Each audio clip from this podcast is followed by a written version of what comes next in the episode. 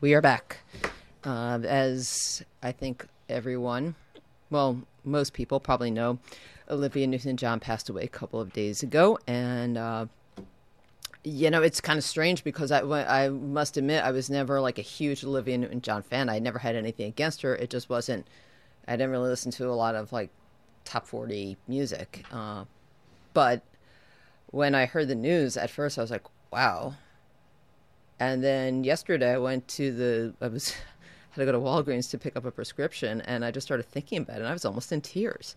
It's like, what's up with that? Anyway, I think I know why. I was just having a conversation with someone about it this morning, and it was about my age, and he's like, yeah, it's our generation. And, you know, Olivia Newton-John she wasn't old, but she wasn't tragically young. And she had, you know, had a history of cancer and beat it a couple of times, and it sounds like that is what, you know, finally ended her life. So if, you know, I don't gawk about celebrities. You know, my thing is, you know, never meet your heroes. I love Patti Smith. I love Keith Richards. I never want to meet them, right? But, you know, everything I've heard about Olivia Newton-John was that she was a really nice lady. You know, people had just really, like, just seemed like a very sincere tribute to her. So it was kind of sad, and we'll be playing some more Olivia Newton-John later on. But now we're going to switch over to my guest in the studio, Meredith Edgar. Are you with us, Meredith? As far as I know. Well, wait, let's try it again. Are you with us? I believe so. Yes, now we know you're on mic 4. Okay. Good to know. Yeah, good to know. Now I know which mics are working. Yeah, so great. It's such a pleasure to have you here. A few weeks ago, a mutual friend of ours invited me to go in here. You play with a band that you play with, Edgar Allan Paul, at The Right Spot, and I went over, and honestly that night I was in like a little bit of a slightly pissy mood, or just kind of like a whatever, and not the best mood, but I went over and I was like, wow, this is kind of what I need to hear. And it was a lovely evening, not least because of the company, but also just being introduced to your music and hearing your beautiful voice. So and then I, as you know, I went over to you after the show. I was like, hey, I have a show on KXSF. I'd love for you to be on. And here you are. So thank you so much. Oh, thank you so much for inviting me. This is awesome. Great. Well, so as I said to you earlier, you know, whenever I have a guest on, I do a little digging. I use DuckDuckGo. I try to not use the G word as we cannot totally avoid it, but I tend to try to use DuckDuckGo. Anyway, did a little search. And I couldn't find a lot about you. Now, I'm not saying like that you're like some spook, or that, you know, that you're like in a special like FBI like hiding program. That is not what I'm implying. But I would love to hear about you and your musical journey, because it is so. I think it's so interesting to me, and I'm sure it is to a lot of the listeners. How people become musicians, and people. I think a lot of people, you know, love that. I would love to be able to really live out their passion, but not that many people get to do it. So let's hear your story, Meredith Edgar. All right, this should be simple. Simple and short. Yeah, I don't know. I would say musically I grew up in a very eclectic household. So, and I remember loving, you know, singing along with the music my parents were listening to, at least some of it. There was some very difficult music that my dad liked to play as well, but the more melodic stuff, Richard Linda Thompson, Paul Simon, The Beatles, Talking Heads, that stuff was all very influential for me. So I grew up singing along with that. My dad plays guitar. I, you know, grew up singing along with him. And then started writing my own songs and playing guitar when I was 14 and playing out at open mics. And then started, I mean, I was in choirs all through like junior high and high school and in school. And yeah, and then took some jazz vocal lessons. This is probably way too detailed. I don't know what you're going for. I think that you've told me is probably more than you've ever told anyone, from what I could see from doing a search about you. No, you know,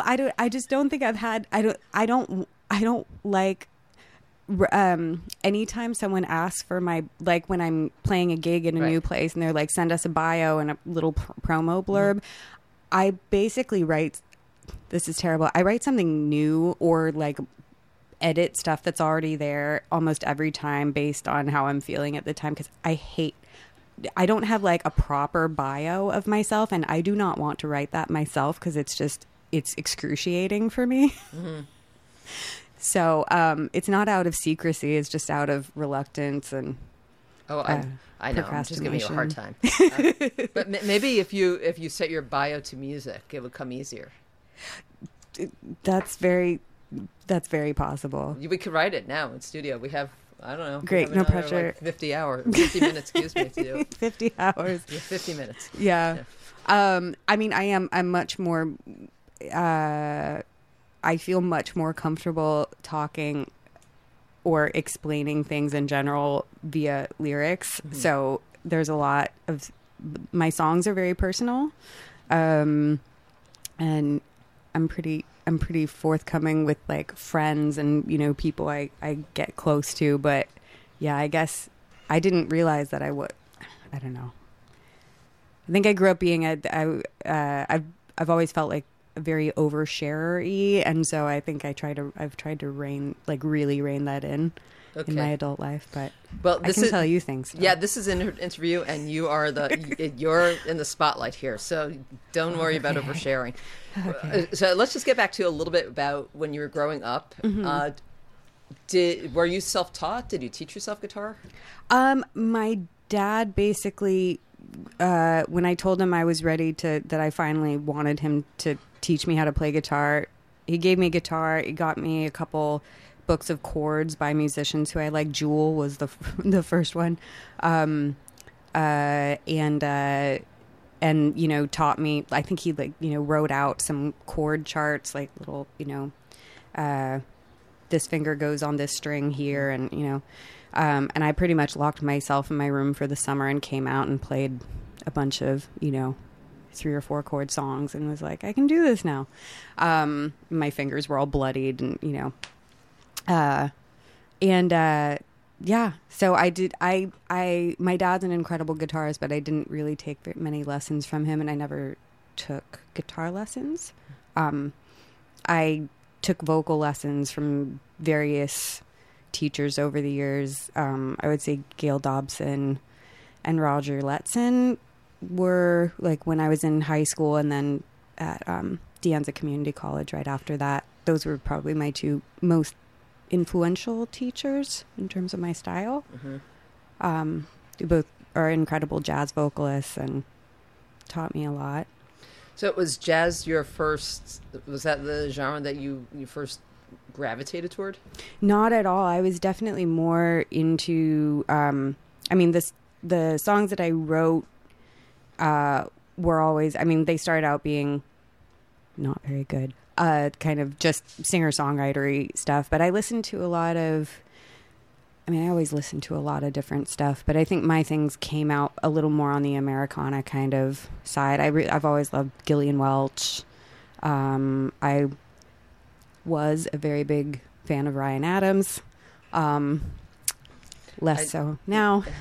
I know. Yeah.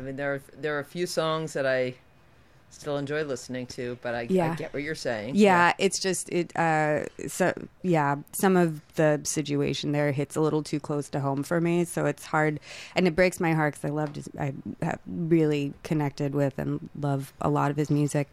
But yeah, I would say my stuff was a little more kind of folky Americana stuff, but I love singing a lot of different styles, and I love singing jazz and listening to jazz. Billie Holiday and Ella Fitzgerald, Sarah Vaughan, Julie London. So that influenced my vocal style a lot. I don't know that it's influenced my playing. I'm still a pretty utilitarian guitarist, I think. What do you mean by that? I don't have a very broad chord vocabulary. I don't play a lot of chords or a lot of interesting.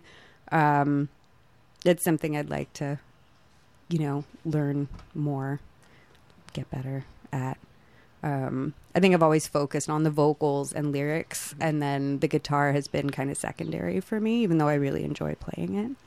I think all musicians, though, there are some musicians you get to a point you know, through Keith Richards. I'm not sure if he's still trying to constantly learn new stuff, but I mean, who knows? Maybe he is. Mm-hmm. But I've been reading Dylan's autobiography, you know, like Chronicles Part 1, I think, which was like part only because he never did a part 2. But and it's broken up into three distinct parts of his life.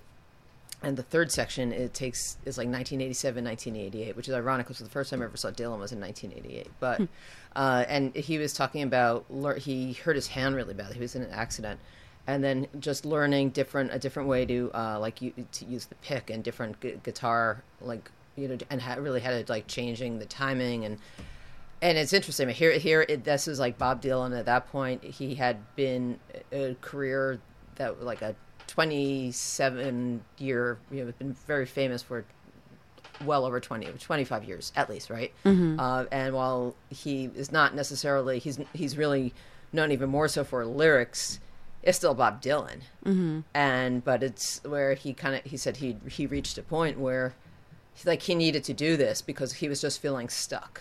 You know, these are my words, the interpretation, but that's sort of what it was. So I think that what you're saying now about where you would like to increase your chord vocabulary, my guess is that that's probably not uncommon for musicians, even very seasoned, experienced musicians, where they might not use the word chord vocabulary, but just needing to constantly expand and change it up. Mm-hmm. Yeah, I mean, I think most, at least, you know, I mean, I'm fortunate enough to know just so many incredible musicians who I think are much, you know, just like much more skilled than I am at basically everything. But you know, I feel like all of us have some imposter syndrome and are also, I think everyone's also trying to, you know, always trying to learn more and get better. Like the goal is always to get better. Yeah, it gets boring otherwise, I think. I think that's true. Yeah, I think that should be no matter what you do. I think that's true. We need to take a real quick break right now, but we'll be back. For those of you just tuning in, you're listening to KXSF LP. This is Fifth Wave Radio / Queerly Drinking. I am Pamela Louie, and my guest is Meredith Edgar. We will be back in just a minute. Radio alive and well in San Francisco. That's why KXSF is looking for business underwriters to support our station. For a monthly or annual donation, you'll get rotating Think Piece spots heard on air 24/7 and a prime spot with your website link on the KXSF.FM homepage. Support the local arts community and get the word out about your business. Go online now to KXSF.FM/underwriting.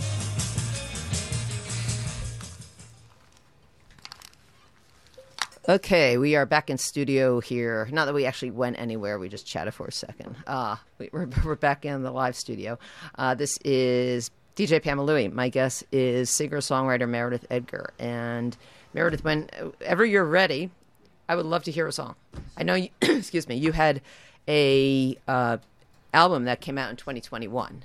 Mm-hmm. So, yes. Okay, before we get to the song, there is something I did want to ask you about. So this might take a few minutes. So okay. So you've released two albums, one in 2011, one in 2021. Mm-hmm. So it's 10 years in between there. Yeah. Can you tell us? Is there about a question? That? Yeah. What? So yeah, what was like the for? I know that there are some musicians that do have like long lapses between albums, and some that, you know, are constantly putting new stuff out. What was that 10-year process for you? Well, I think, I mean, I've always been kind of intimidated by, well, probably because I haven't done a lot of it, but by going into the studio, it feels kind of all or nothing to me, whereas performing is just much, much more comfortable. But I also had, like in between those albums, I moved several times. I had life things that took a lot of my time and energy, like away from music, unfortunately, including like I went back to college and was also working at the same time. And yeah, there are just some things that kind of got in the way, or made it a little harder for me to like write or play as much as I wanted to. And then I basically just got to the point where I was, I was just like, I am ready. I want to make this a priority. I need to record a new album. I have songs. And I had actually I'd been living abroad and decided to move back to the States and move back to the city where my people are here in San Francisco. And I was like, I'm going to record an album. This is my priority. And then COVID happened a few weeks after I moved back, or 6 weeks after I moved back. I didn't think it was going to happen, but then it managed to, managed to make it happen. When you went back into the studio in 2021, mm-hmm. What was it like? Like, how did it feel different? And if so, how did it feel different from having cut an album 10 years earlier? Well, they were very different experiences, not just because of COVID. The first time was done in multiple sessions that were overnight, like from midnight to 8 a.m. at Expression Center for New Media with two friends of mine, Edward Schmidt and Seth Schmeiderberg, who were alumni there, who had, studio time because of that. All the songs on that album came out really slow, and I think it's because I was really tired. And so that was kind of more casual, but it was also my first time in a studio, really. So, and this was 10 years later, and I was more confident as a musician, but it was with two musicians, Paul Griffiths and Sean Silverman, who I've played with on and off for over a decade. Very comfortable with them. But because of COVID, we recorded at Women's Audio Mission, and we were, had to wear masks and be separated, and it was less. Yeah, I don't know. It was a very different experience for a lot of reasons, but it was more comfortable in some ways, but it was also a little surreal, to be with these people who I know super well and play with all the time. But I was in isolation booth, and they were, separated by several feet and plexiglass, and wearing masks the whole time. And, I don't know. Yeah. I think I remember seeing different videos of like Patti Smith and her band, they were recording, they were all like in different parts of the studio. Mm-hmm. So I think that's something that was very common, musicians that people were still recording. But it was just the circumstances were very surreal and different from what you're used to. So very often, as musicians are very close together. You'll have a couple of people sharing a microphone. Mm-hmm. Yeah, this was not that. Yeah. It was definitely not that. It was a great experience. The, the staff at Women's Audio Mission were wonderful, and the facilities were great. And Paul and Sean are like my family. They're, easy to work with and wonderful. But it was definitely, it was surreal. It was strange, but overall really good experience. At this point, I'm very excited to go record again. So you have to do stuff. I have a little bit of new stuff. I think I'm probably I'm working on recording, a new song at my friend Danny Allen, who's a fabulous songwriter and guitarist who's part of Edgar Allan Paul, with me and Paul Griffiths. He has a studio at home and like records to tape. So I'm working on recording a song over there right now. Cool. Well, I won't ask you to play that song, although if you'd like to, you're more than welcome to. But okay. I'm sure I and listeners would love to hear something, so sure. Yeah, I can play it to the car alarm. I'll tell you what, I'm going to go and close the door. Okay. And so, what is this that you're going to play for us? So this is going to be it's kind of like the title track from my most recent album. The album's called On Whatever You Pray, and that's a lyric from this song, which is called Tidal Waves. Great.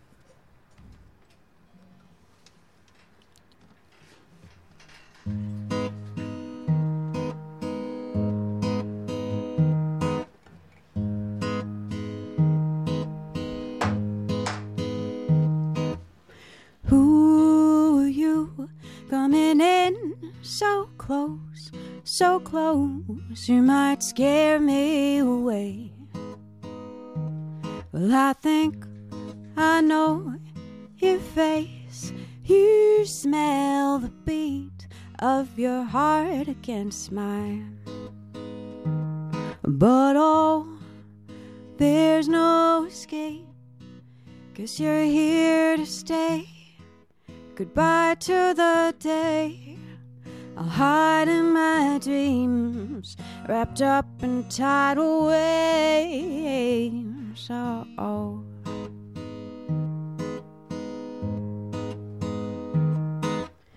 Oh, the night is your favorite time. Miles dark and I'm breathing quiet. Well, then here you come with your snake's tongue, and on whatever you pray, I got some. 'Cause oh, maybe I'm damned to be sad with monsters and men, 'cause the places I've been, my dreams were awful bad. Oh.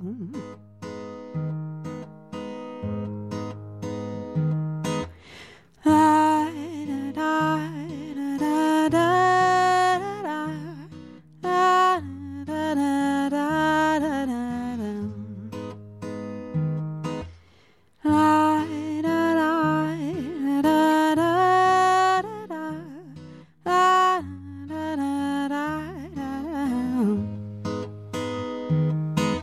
So tonight I'll take my leave, strike this bleeding heart from my sleeve. Oh, drown me on the ocean floor. When I choke on salt, I'll beg for more.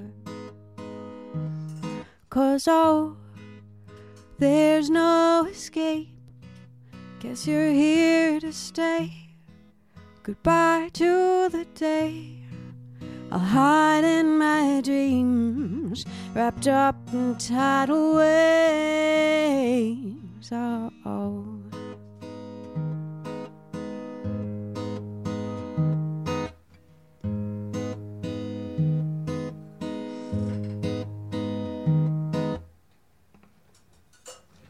Wow. It's such a pretty song. Oh, thank you so much. Yeah. I noticed, now that was on your first album, Watergun, as well, right? It was, yes. Yeah, and the original version was also in a video game from Annapurna Interactive called Maquette that came out last year as well. It's on the soundtrack and in the trailers. And the game's all, the whole soundtrack is San Francisco musicians. And it's set in this kind of fever dream San Francisco. It's pretty cool. Oh, wow. Are you a gamer? I am not. Yeah. I am not, but it's a beautiful it's a beautiful game. If I were, then that's the kind of game I would play. Probably. I don't know. I like Tetris, I guess. Yeah.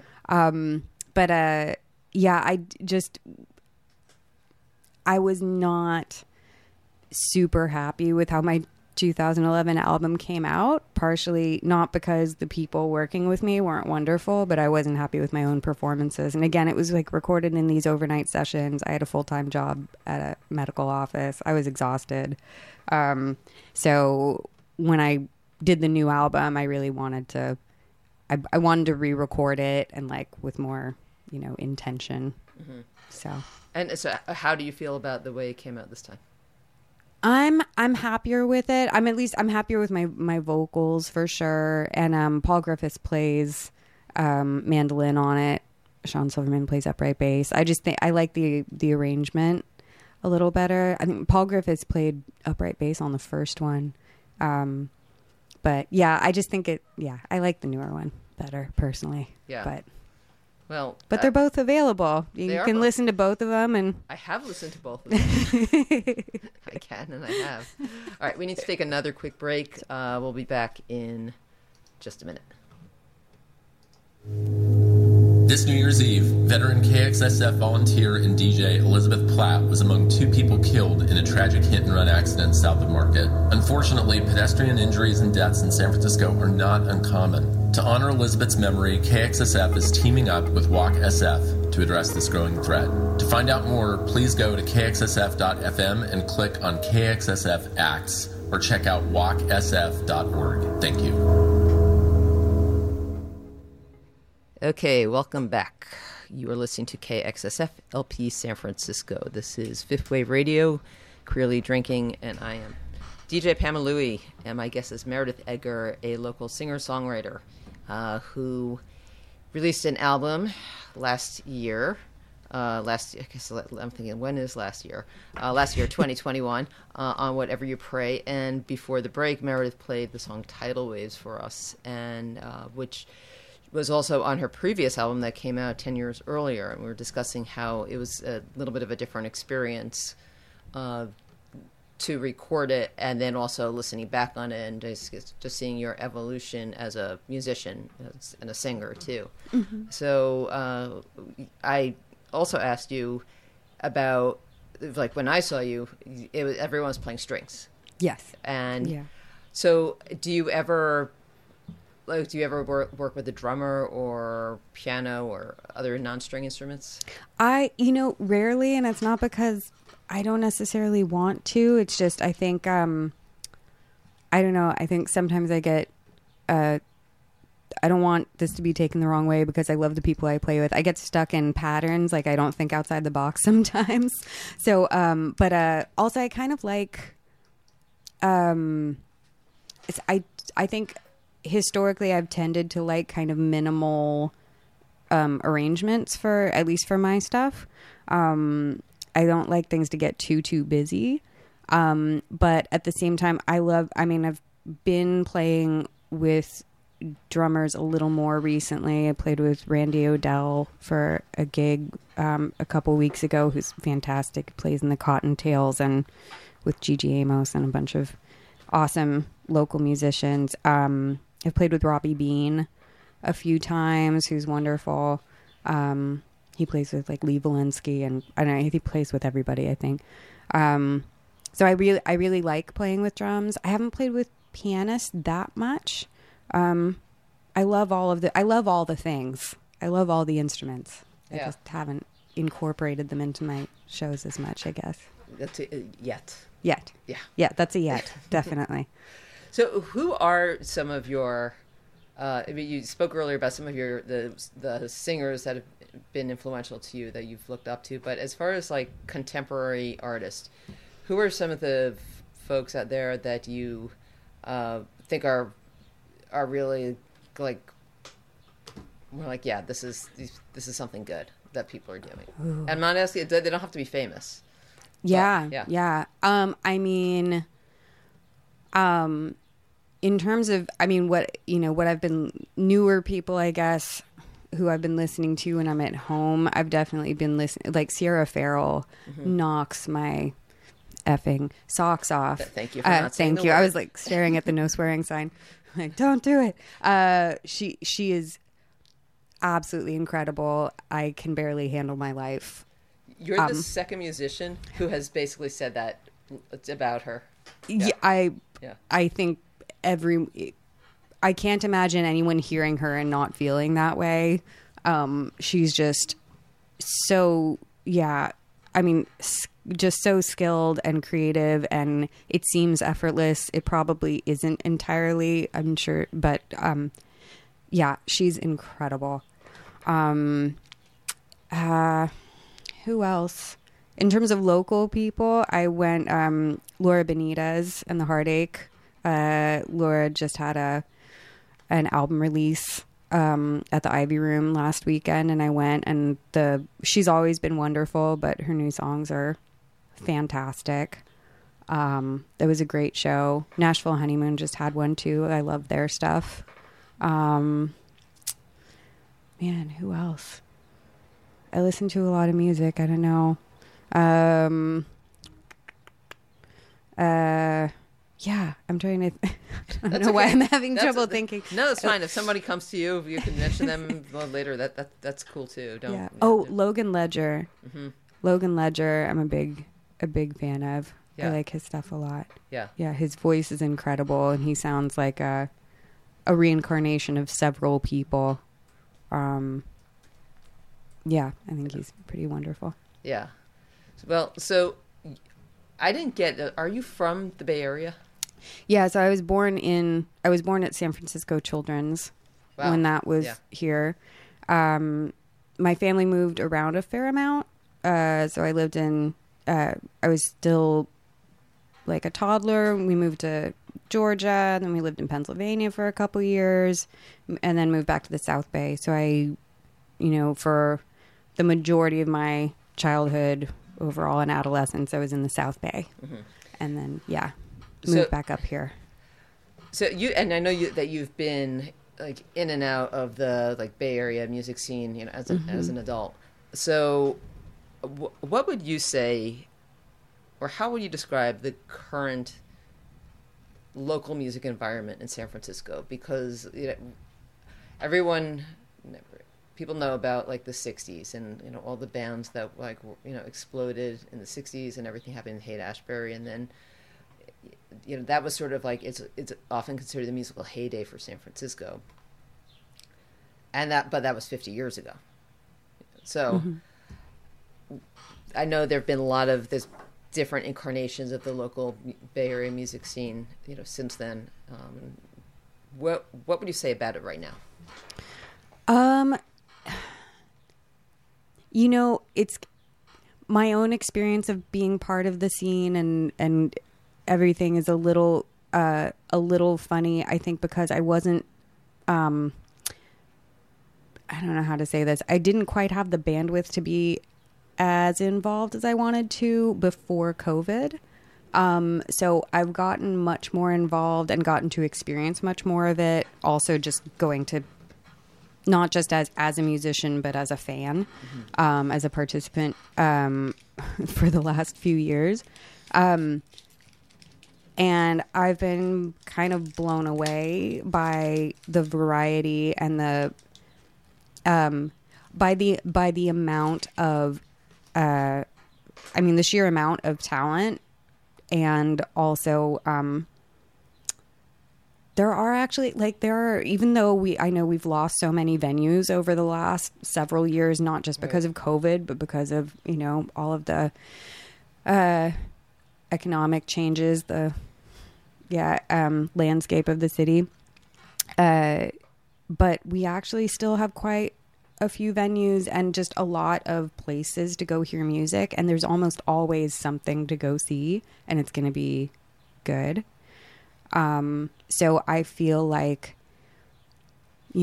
I think the scene here is fantastic, and it's also, people seem to be very supportive of each other. That's been my experience anyway, is like, musicians show up to each other's shows and really support, and it's been a really great experience for me. I love the music scene here. I feel like we're really lucky in a lot of ways. Now, if the cost of living were better, I think it would be a lot easier for all of the artists here. But sure, yeah. I wonder if, again, like as someone who's not in that scene, but often when things are really stressful, mm-hmm. the arts flourish, mm-hmm. and I do think this is a really stressful place to live. I think it's stressful, no matter who you are, it's stressful for a number of ways. So I wonder if that, the current stresses of the city, how much that feeds the creativity, and, mm-hmm. Is creating this underground or this local music scene that you are, that you're talking about, that is really... It sounds to me, and I've heard from other people too, that there's a lot of really good stuff, local stuff going on. Honestly, I wish I had the time to go out more and explore more of it. Since I've been with the station, I've definitely been able to get a couple of toes wet. Mm-hmm. But it's just like a lot of other DJs here, where it's an all-volunteer station. We wear other hats. But it does sound to me like there is this sort of like underground creativity in a way, mm-hmm. that maybe in some ways is a reaction to the character of the city changing so much. Yeah, I think, I mean, yeah, I agree. I mean, I also, I guess, I know for myself, at least lyrically, I usually, you know, my songs are usually, when I make music, it's usually inspired by some kind of difficulty, mm-hmm. Either past or current. And I know, I mean, yeah, living in a city that, you know, doesn't really feel like, in terms of just being able to, like, you know, rent a place, mm-hmm. and, you know, food's everything's expensive and it's just kind of tricky. I think you're right. That does kind of create some tension that can bring out creativity. Yeah. Yeah, I don't know. But it's, I mean, I do really think the music scene here is amazing, and I'm very, very grateful for it. Yeah. Well, it is a city. And yes. I think that even though there have been so many changes, because it does have this, you know, this really rich cultural history, musically and in other ways, it does attract people, mm-hmm. or to it, you know, while the people like myself who've been here for a long time, I'd be like, oh, it's gotten spoiled. I think that there are probably people who come here who are like, wow, this is so great. There's so much diversity. We're like, this place used to be so much more diverse. Yeah. So I think it's all a matter of your perspective and what, you know, where you're coming from. So, yeah. Yeah. We were talking about before The Right Spot, which yes. is where you were performing a few weeks ago. And I, you know, I mentioned that it's a bar that I've been going to for over 25 years and yeah. how there aren't that many bars, you know, you were saying that there are not that many bars left that are just sort of like unpretentious and they're not thematic and, you know, where they're just sort of feeling a way like neighborhood bars. Yeah. You know, yeah. Around. Yeah. That are just kind of part of the community and they're just like a comfortable place to go. Yeah. Yeah. And don't feel like totally sterile and, you know. Yeah, no, The Right Spot's absolutely one of my favorite places, and the, you know, the staff there are all like, they're so, you know, they have music almost every night of the week, and they're just so supportive of the music community, and there's so many amazing people who play there. And then there's, yeah, it's one of my favorite places, both just to go and to play. I always look forward to playing there. Yeah, are there any other spots that might not necessarily be on our listeners' radars that they should check out? For music? Yeah. I mean, the Makeout Room is also one of my favorites. And they have such a I mean, they usually have DJ nights late in the evening, but earlier in the evenings they, you know, have live bands, and you can find all kinds of stuff there. Like, whatever your musical taste is, you're going to find something fun there. And also, it's just, you know, just being in that space it's just one of my favorite places. Yeah. Yeah. All right. Well, so you're going to play another song for us. Sure. Are you ready? Yeah. Okay. I can do that. So what do we have now? This is another song off the album called Louisiana Rain.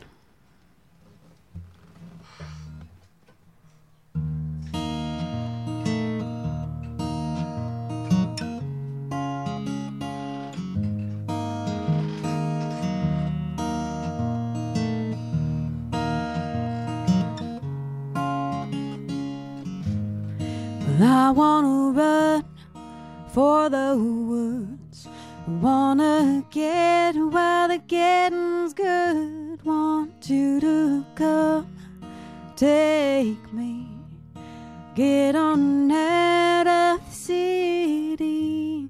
'Cause all those things I said I'd do, well, in the end they were all for you.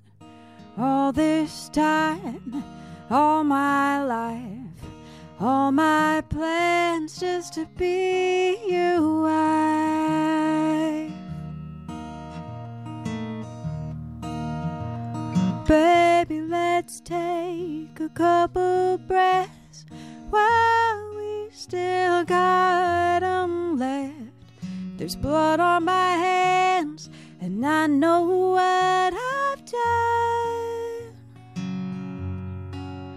And if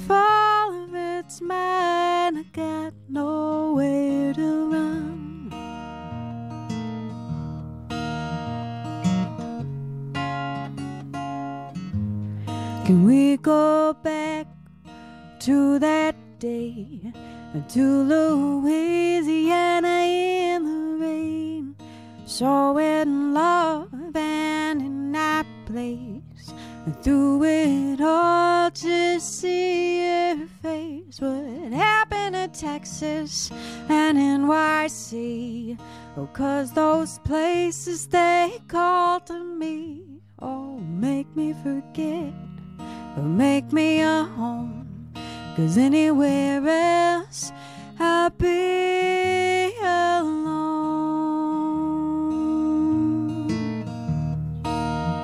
'Cause my shoes filled up with Louisiana rain, and I didn't ever wanna go home again. I'm running with you as fast as a hurricane.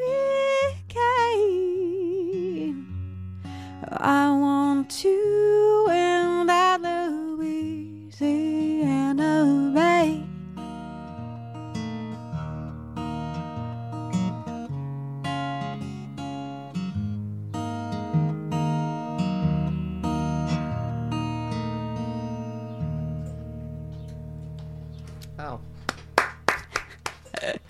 Thank you. No, that's great. It's such a treat. I'm basically having I'm an audience of one having a private concert here. It's like, how lucky am I?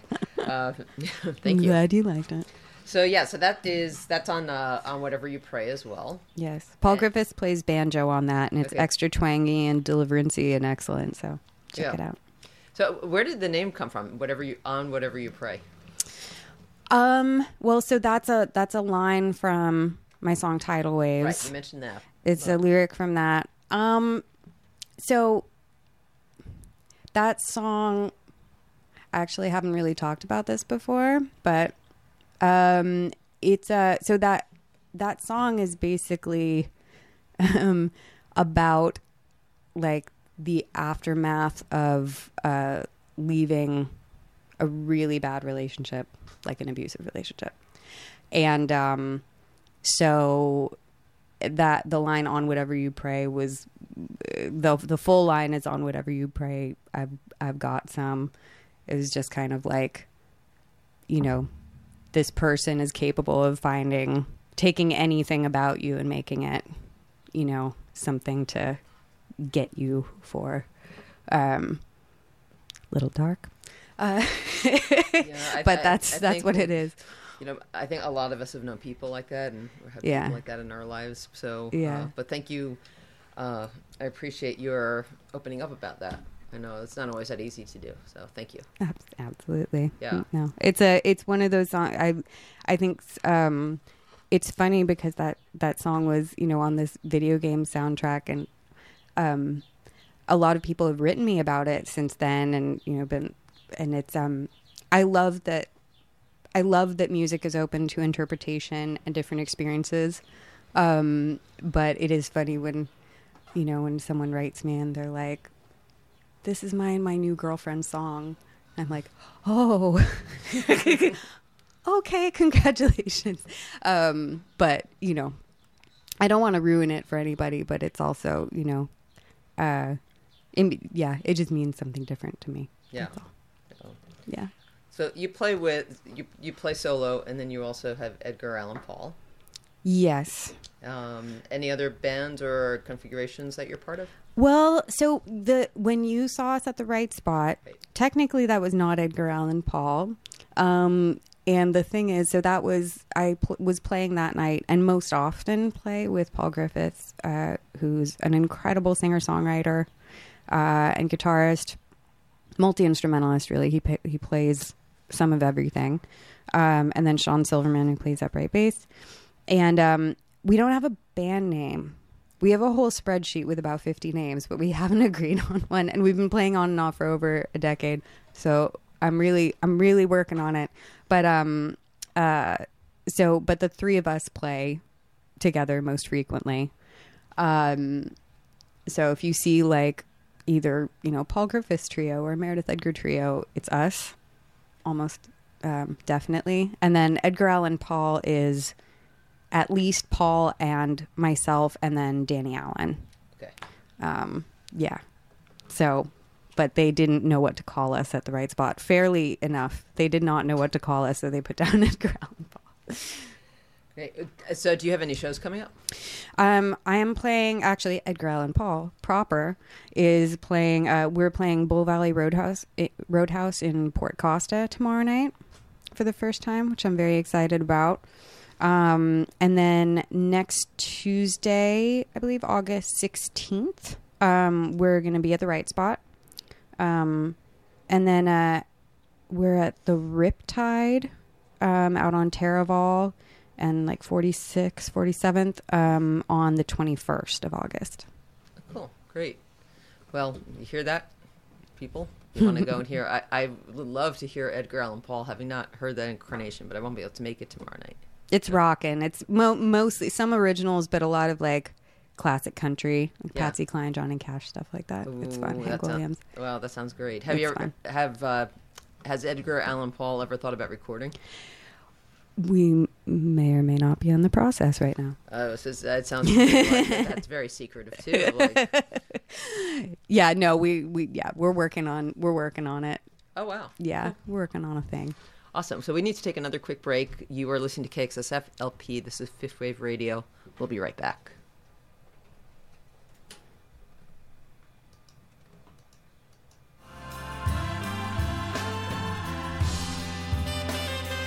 Underwriting for KXSF comes from Noise, a record shop located in the Richmond district between 39th and 40th Avenue, specializing in local bands, artists, and music producers. Contact them calling 415-702-6006 or email them at noisemusicsf@gmail.com. Thanks to Noise for supporting San Francisco Community Radio KXSF. Okay, well... We are getting to that point in the hour, the end of the hour. And it's always sad when especially when I have a guest in studio, because so often I do interviews on Zoom, as has become the norm since 2020. So it's so nice having you here, Meredith. Thank you. My, hold on, let me get your mic on. Yeah, you're listening to Fifth Wave Radio. And I'm Pamela Louie. My guest is singer-songwriter Meredith Edgar, who is a local musician and was kind enough to play a couple of songs for us over the last hour and share her story and some of the meanings behind the lyrics and the songs. And it's been a pleasure. I think that. Same here. Thank you. Of course. So let's see. You have some shows coming up in the next week or so, which is great. And as you said, you might have an album on the horizon, or not with Peter. Excuse me, with Edgar Allan. Peter, Paul, and Mary. Peter, Paul, and We're Mary. Getting the band back together. Yeah, I think you should. Just that could be another band too. Now with Edgar Allan Paul, and I've got to say, I just think that's such a cool name that whoever came up with it, was a good one. But. Beyond that, we were talking a little bit earlier about the idea of having, imposter syndrome. And, you mentioned that, and we just sort of, glazed over it. But I think that this is something that, especially when it comes to gender, I think a lot of women have imposter syndrome. And it doesn't matter what career they're in, what they do. I hear it from women from all walks of life. Yes. It's not to say that other people who are... not female identified, whether male or non-binary, don't also have that, but I think that's something that is really that women seem to have that more. And for you as someone who has been working, or been in this industry or a musician for a while, do you think there's been changes over the last few years to for it to be more inclusive of people who are female identified? Because I know, so many other industries, the entertainment industry, whether it's music or film, it just has been so male dominated. And with Me Too 5 years ago, and there's a lot of talk of trying to rectify that. But what's been your experience, or what are your observations about the direction the industry is in? And especially, we don't have to talk about the industry in general, but let's just say locally here in the Bay Area. You know, I I feel silly saying that, like, I don't feel super confident speaking to that. But it's, I mean, in terms of the local scene, just because even though I have been playing for a long time, I kind of feel like I only really got into the scene here within the last few years, and it's been a weird few years. In terms of, you know, just let's just say, like, on social media, I follow a lot of my, you know, the local musicians who I like and know, and a lot of the venues as well. And so I see who's playing where and how often. And my just first off the top of my head take is that it seems fairly balanced, at least locally. But I'm also thinking about, like, you know, there are certain genres that I pay more attention to because those are what I go hear the most. Like, so I go see, you know, some you know, definitely some pop and, like, rock shows, but then also a lot of, like, Americana, surf, you know, Western, and, like, jazz shows. So I feel like I see a good number of female musicians playing frequently. But I know in the bigger picture, like, in terms of festivals, I know that's something that is a big problem. There's some, I think it's called, is it called Hire More Women? I don't think that's it. There's an organization, or they have an Instagram account anyway, or Book More Women. And they will do this cool thing where they'll post when a music festival, like, say, Coachella, you know, puts out their lineup and they have the poster with all the names of everyone who's playing. They'll take that and then they'll remove everything except the names of the women fronted bands and acts. And so you can see exactly what the balance is.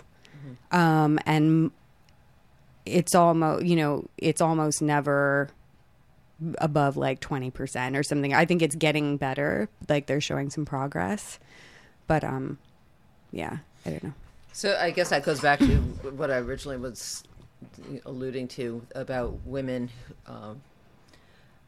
I think that there's that opportunity and the lack of opportunity and sort mm-hmm. of the preference that's often given to male artists. Mm-hmm. But then it's also, and I see this, for instance, in the industry that I've been working in, where this idea of imposter syndrome. So I think it also holds women back from actually, like, saying, like, yeah, I can go for this. I can do this. Like, absolutely. Yeah. I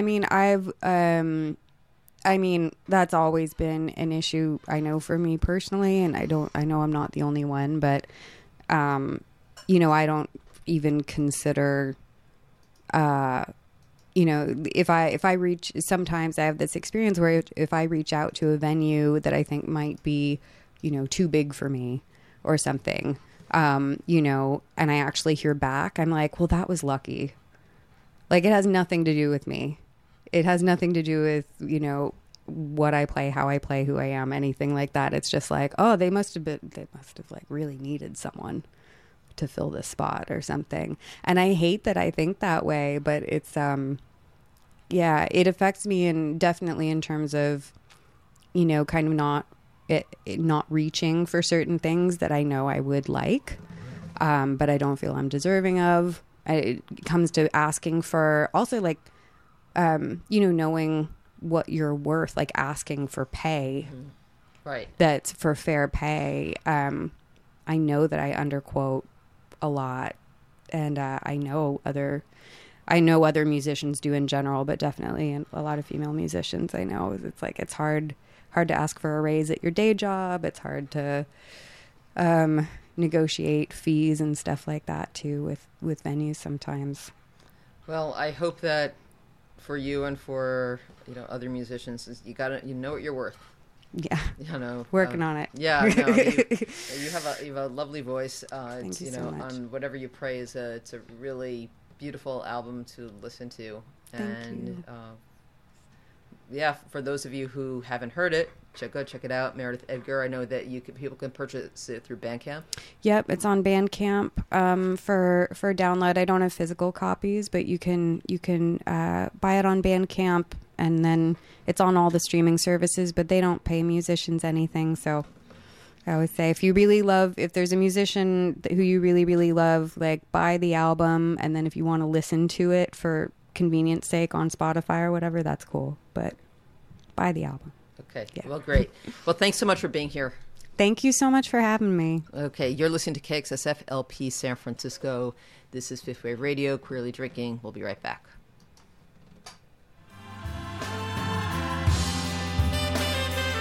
Underwriting for KXSF comes from Noise, a record shop located in the Richmond district between 39th and 40th Avenue, specializing in local bands, artists, and music producers. Contact them calling 415-702-6006 or email them at noisemusicsf@gmail.com.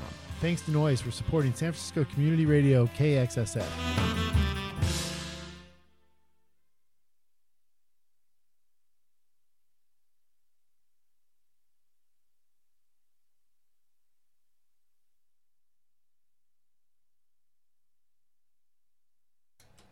Hello, you are listening to KXSF LP San Francisco. This is Pamela Louie, and I'm just going to put some music on, so give me a quick second here. We're having a slight technical issue. So, KXSF? Oh, so let's see, where are we?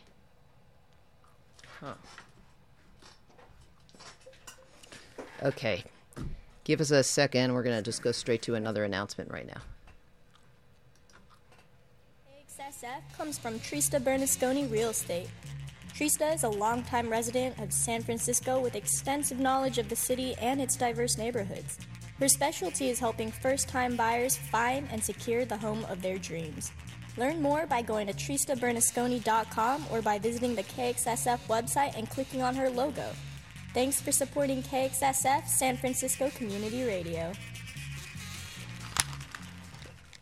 Okay, well, that was such a pleasure to have Meredith Edgar here in the studio with us.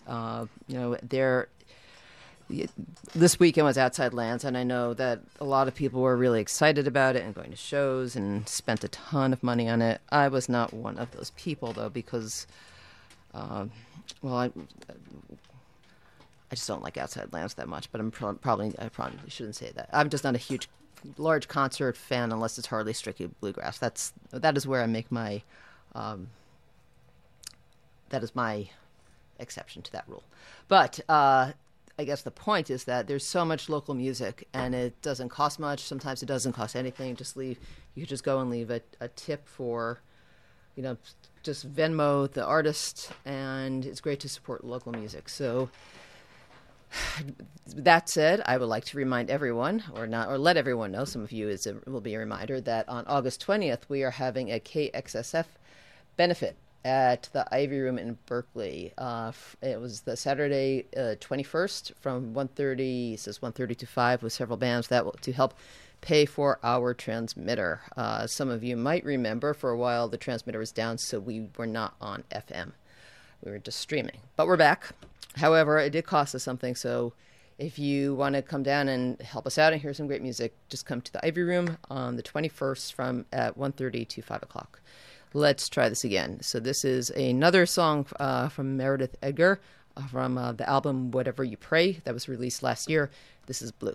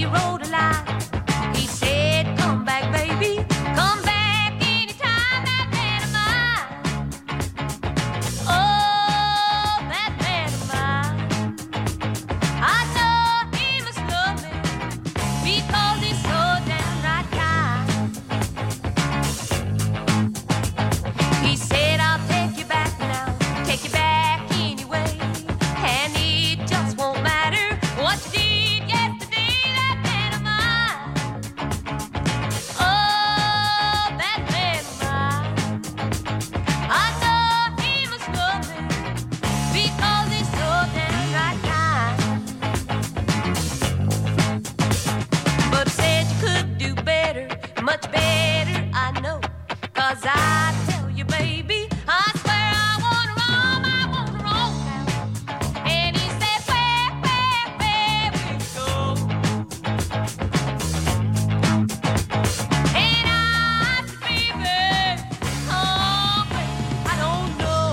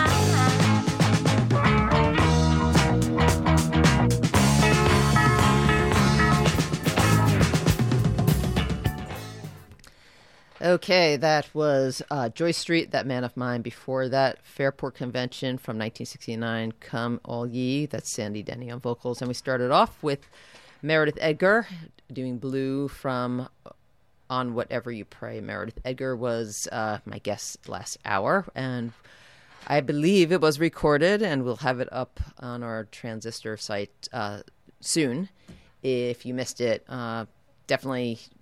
check out Meredith's work as well from Bandcamp. If you just go to Bandcamp and put in Meredith Edgar, no fancy spelling, Edgar, and check out the album On Whatever You Pray that came out in 2021. So as promised, I said I would do a little tribute to Olivia Newton-John, and who passed away a few days ago, and yeah, it's sad. But like others, she leaves us with the legacy of not just of music, but also film, as we all know. So they're going to play a few songs from her, starting out with Magic. Come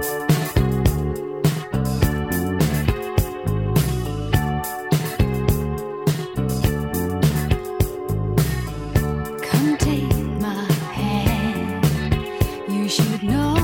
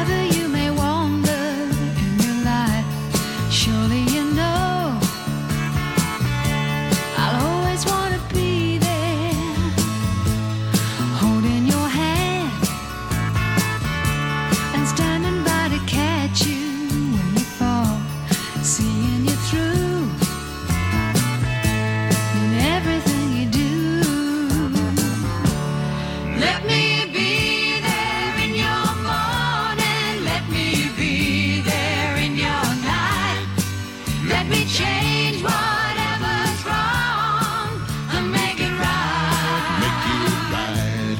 Let me take you through that wonderland that only two can share. All I ask you is let me be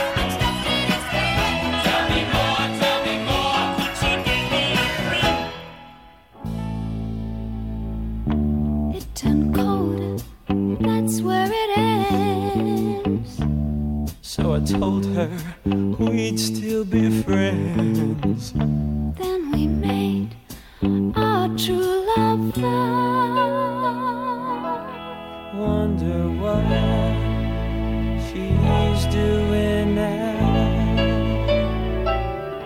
Summer dreams ripped at seams, but the summer night.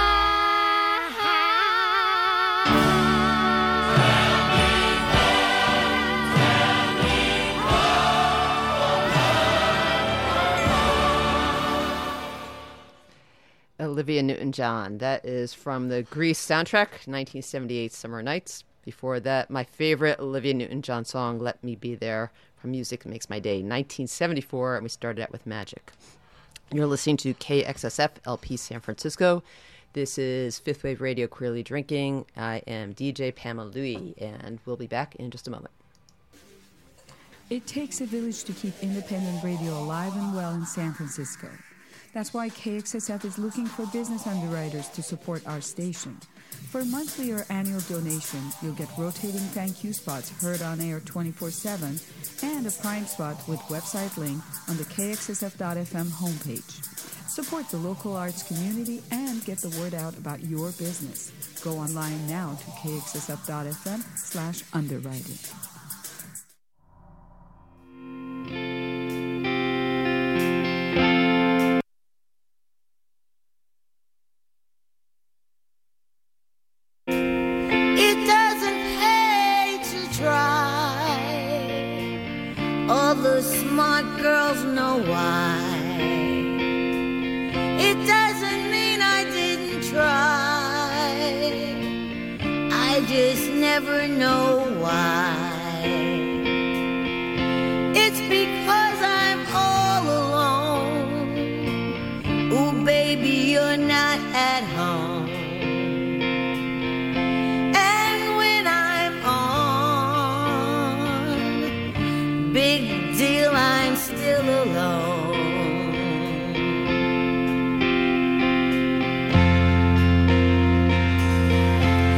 a restless I am.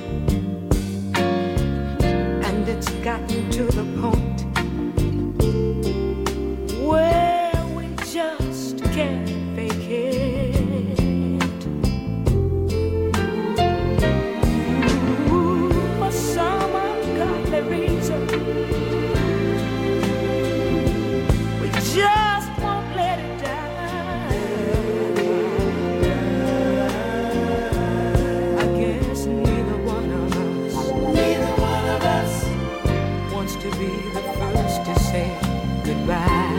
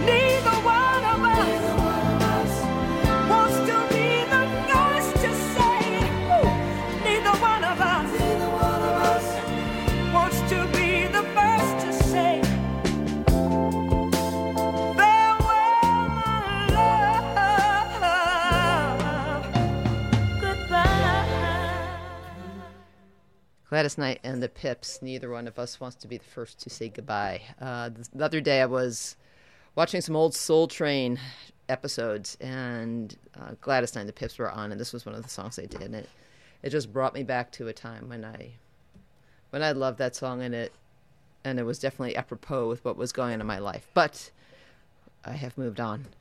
Before that, Robert Plant and Alison Krauss with Rich Woman, and started out with Ronnie Spector with You Can't Put Your Arms Around Me. Ronnie Spector, another person who left us pretty recently. That is, unfortunately, death is a part of life. But we have the music to remember these people by, and they lived through it. And just because someone's gone doesn't make the music any less enjoyable. So that's what I'm telling myself. Let's see. Wow, we have about 20 minutes left and more music to come. First, we need to do another PSA. KXSF is horrified and saddened by acts of violence, bigotry, and hate targeting our AAPI brothers and sisters. We condemn these despicable acts and stand with our Asian American and Pacific Islander communities in actively combating the prejudices that fuel it. Together, let's raise our voices and work to encourage change through collective action. For more info, go to kxsf.fm/KXSFacts. Okay, just want to give everyone another reminder / shout out to the KXSF benefit concert, August 21st. That will be at the Ivy in Berkeley. We had to repair a transistor recently, so please come. Help us. Every dollar makes a difference. It's from 1:30 until 5 p.m. on the 21st. Let's keep the music going. This is Jean Knight with Do Me.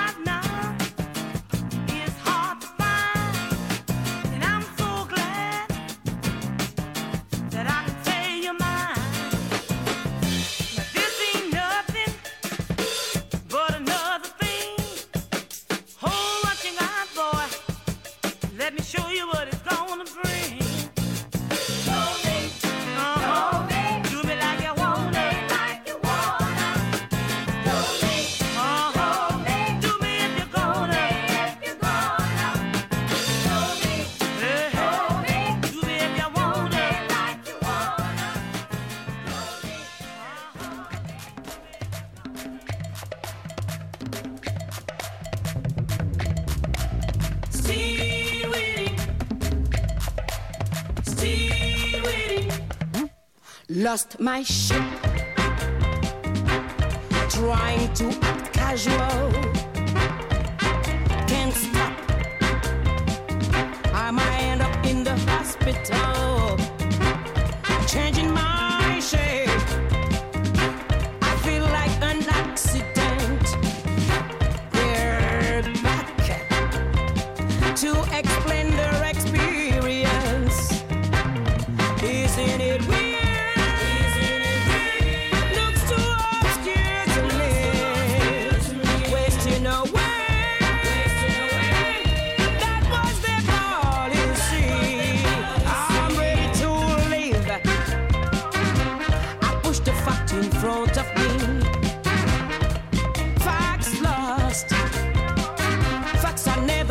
Seems to be all nothing there, no information left of any kind, all left in my head, looking for the danger signs. There was a line, there was a formula,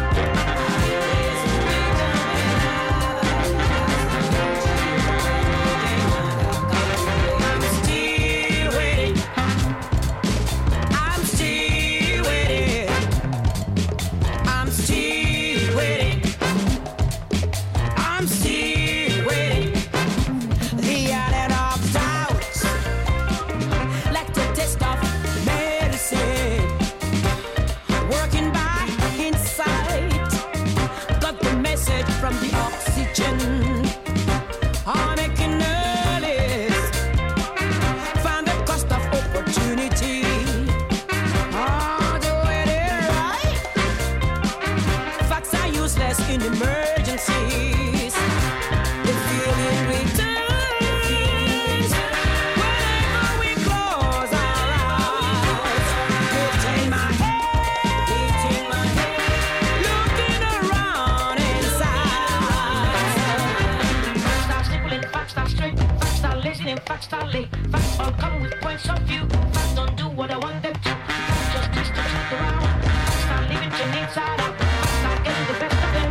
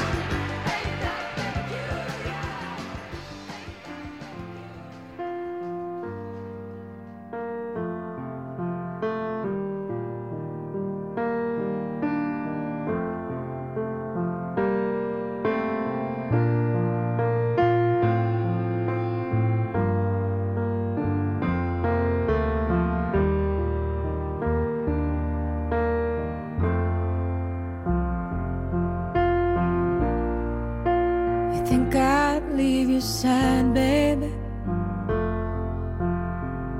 You know me better than that. Think I'd leave you down when you're down on your knees. I wouldn't do that.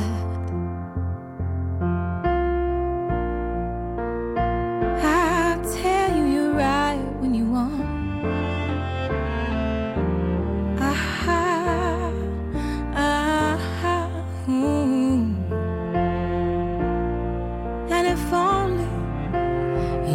See into me.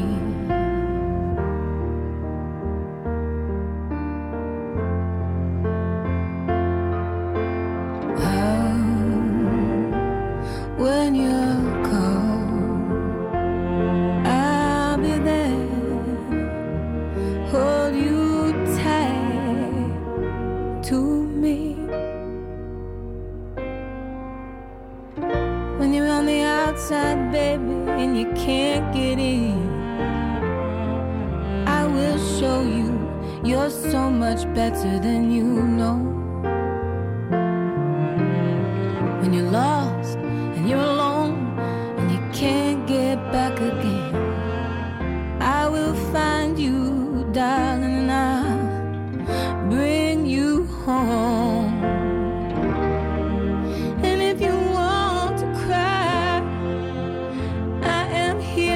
Dry your eyes, in no time you'll be fine. You think I'd leave your side, baby? You know me better than that. Think I'd leave you down down on your knees. I wouldn't do that. I'll tell you you're right when you want.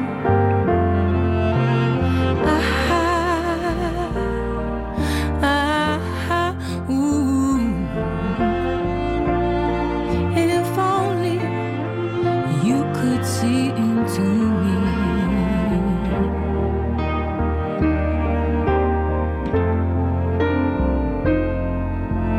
Oh, when you're cold, I'll be there. Hold you tight to me. Oh,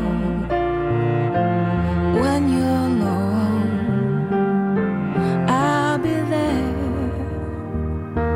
By your side, baby. Oh, when you're cold, I'll be there. Hold you tight to me.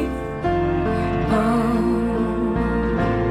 when you're alone, I'll be there. By your side, baby. Okay, so we are getting to the point where it is almost time for Fifth Wave Radio Queerly Drinking to close down for the week. Thank you so much for listening. Thank you so much to Meredith Edgar for being in studio, having a nice chat with me and playing a couple of songs in the 2 to 3 o'clock hour.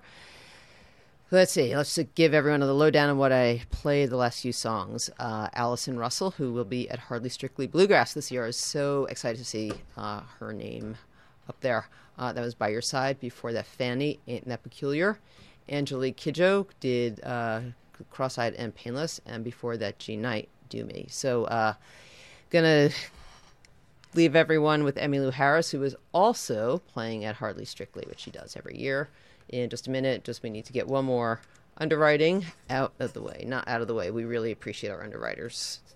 That we would not function if it was not for our underwriters. And then going to play some Emmylou for you. Thanks so much for listening. Next week, my guest is Marcia Gagliardi, a.k.a. The Table Hopper, for 14 years, Marcia has been writing one of the best and most influential food and restaurant blogs in the Bay Area. And so I am super stoked to have her join me in conversation. Wishing everybody else a great rest of your week. Thank you so much for listening. Support for KXSF comes from The Music Store, an independent record store located in San Francisco's West Portal Business District. For more than 2 decades, The Music Store has featured 2 floors filled with music and movies, bins and bins of vintage vinyl, new and used CDs and tapes, and rare, hard-to-find DVDs and videos. You can pick up a replacement record needle and even learn to play guitar, all in the same visit. The Music Store, located at 66 West Portal Avenue. Thanks for supporting KXSF 102.5 FM San Francisco.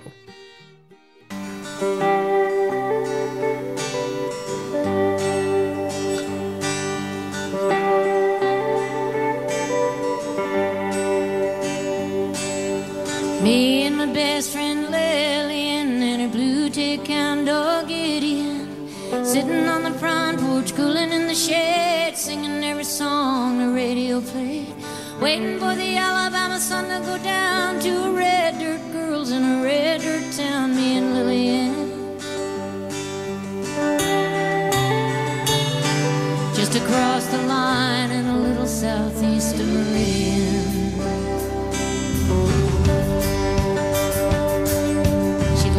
Brother, I remember back when he was fixing up a 49 Indian. Told her little sister gonna ride the wind up around the moon and back again. He never got farther than Vietnam. I was standing there with her when the telegram come for Lillian. Now he's lying somewhere about a million miles from Meridian.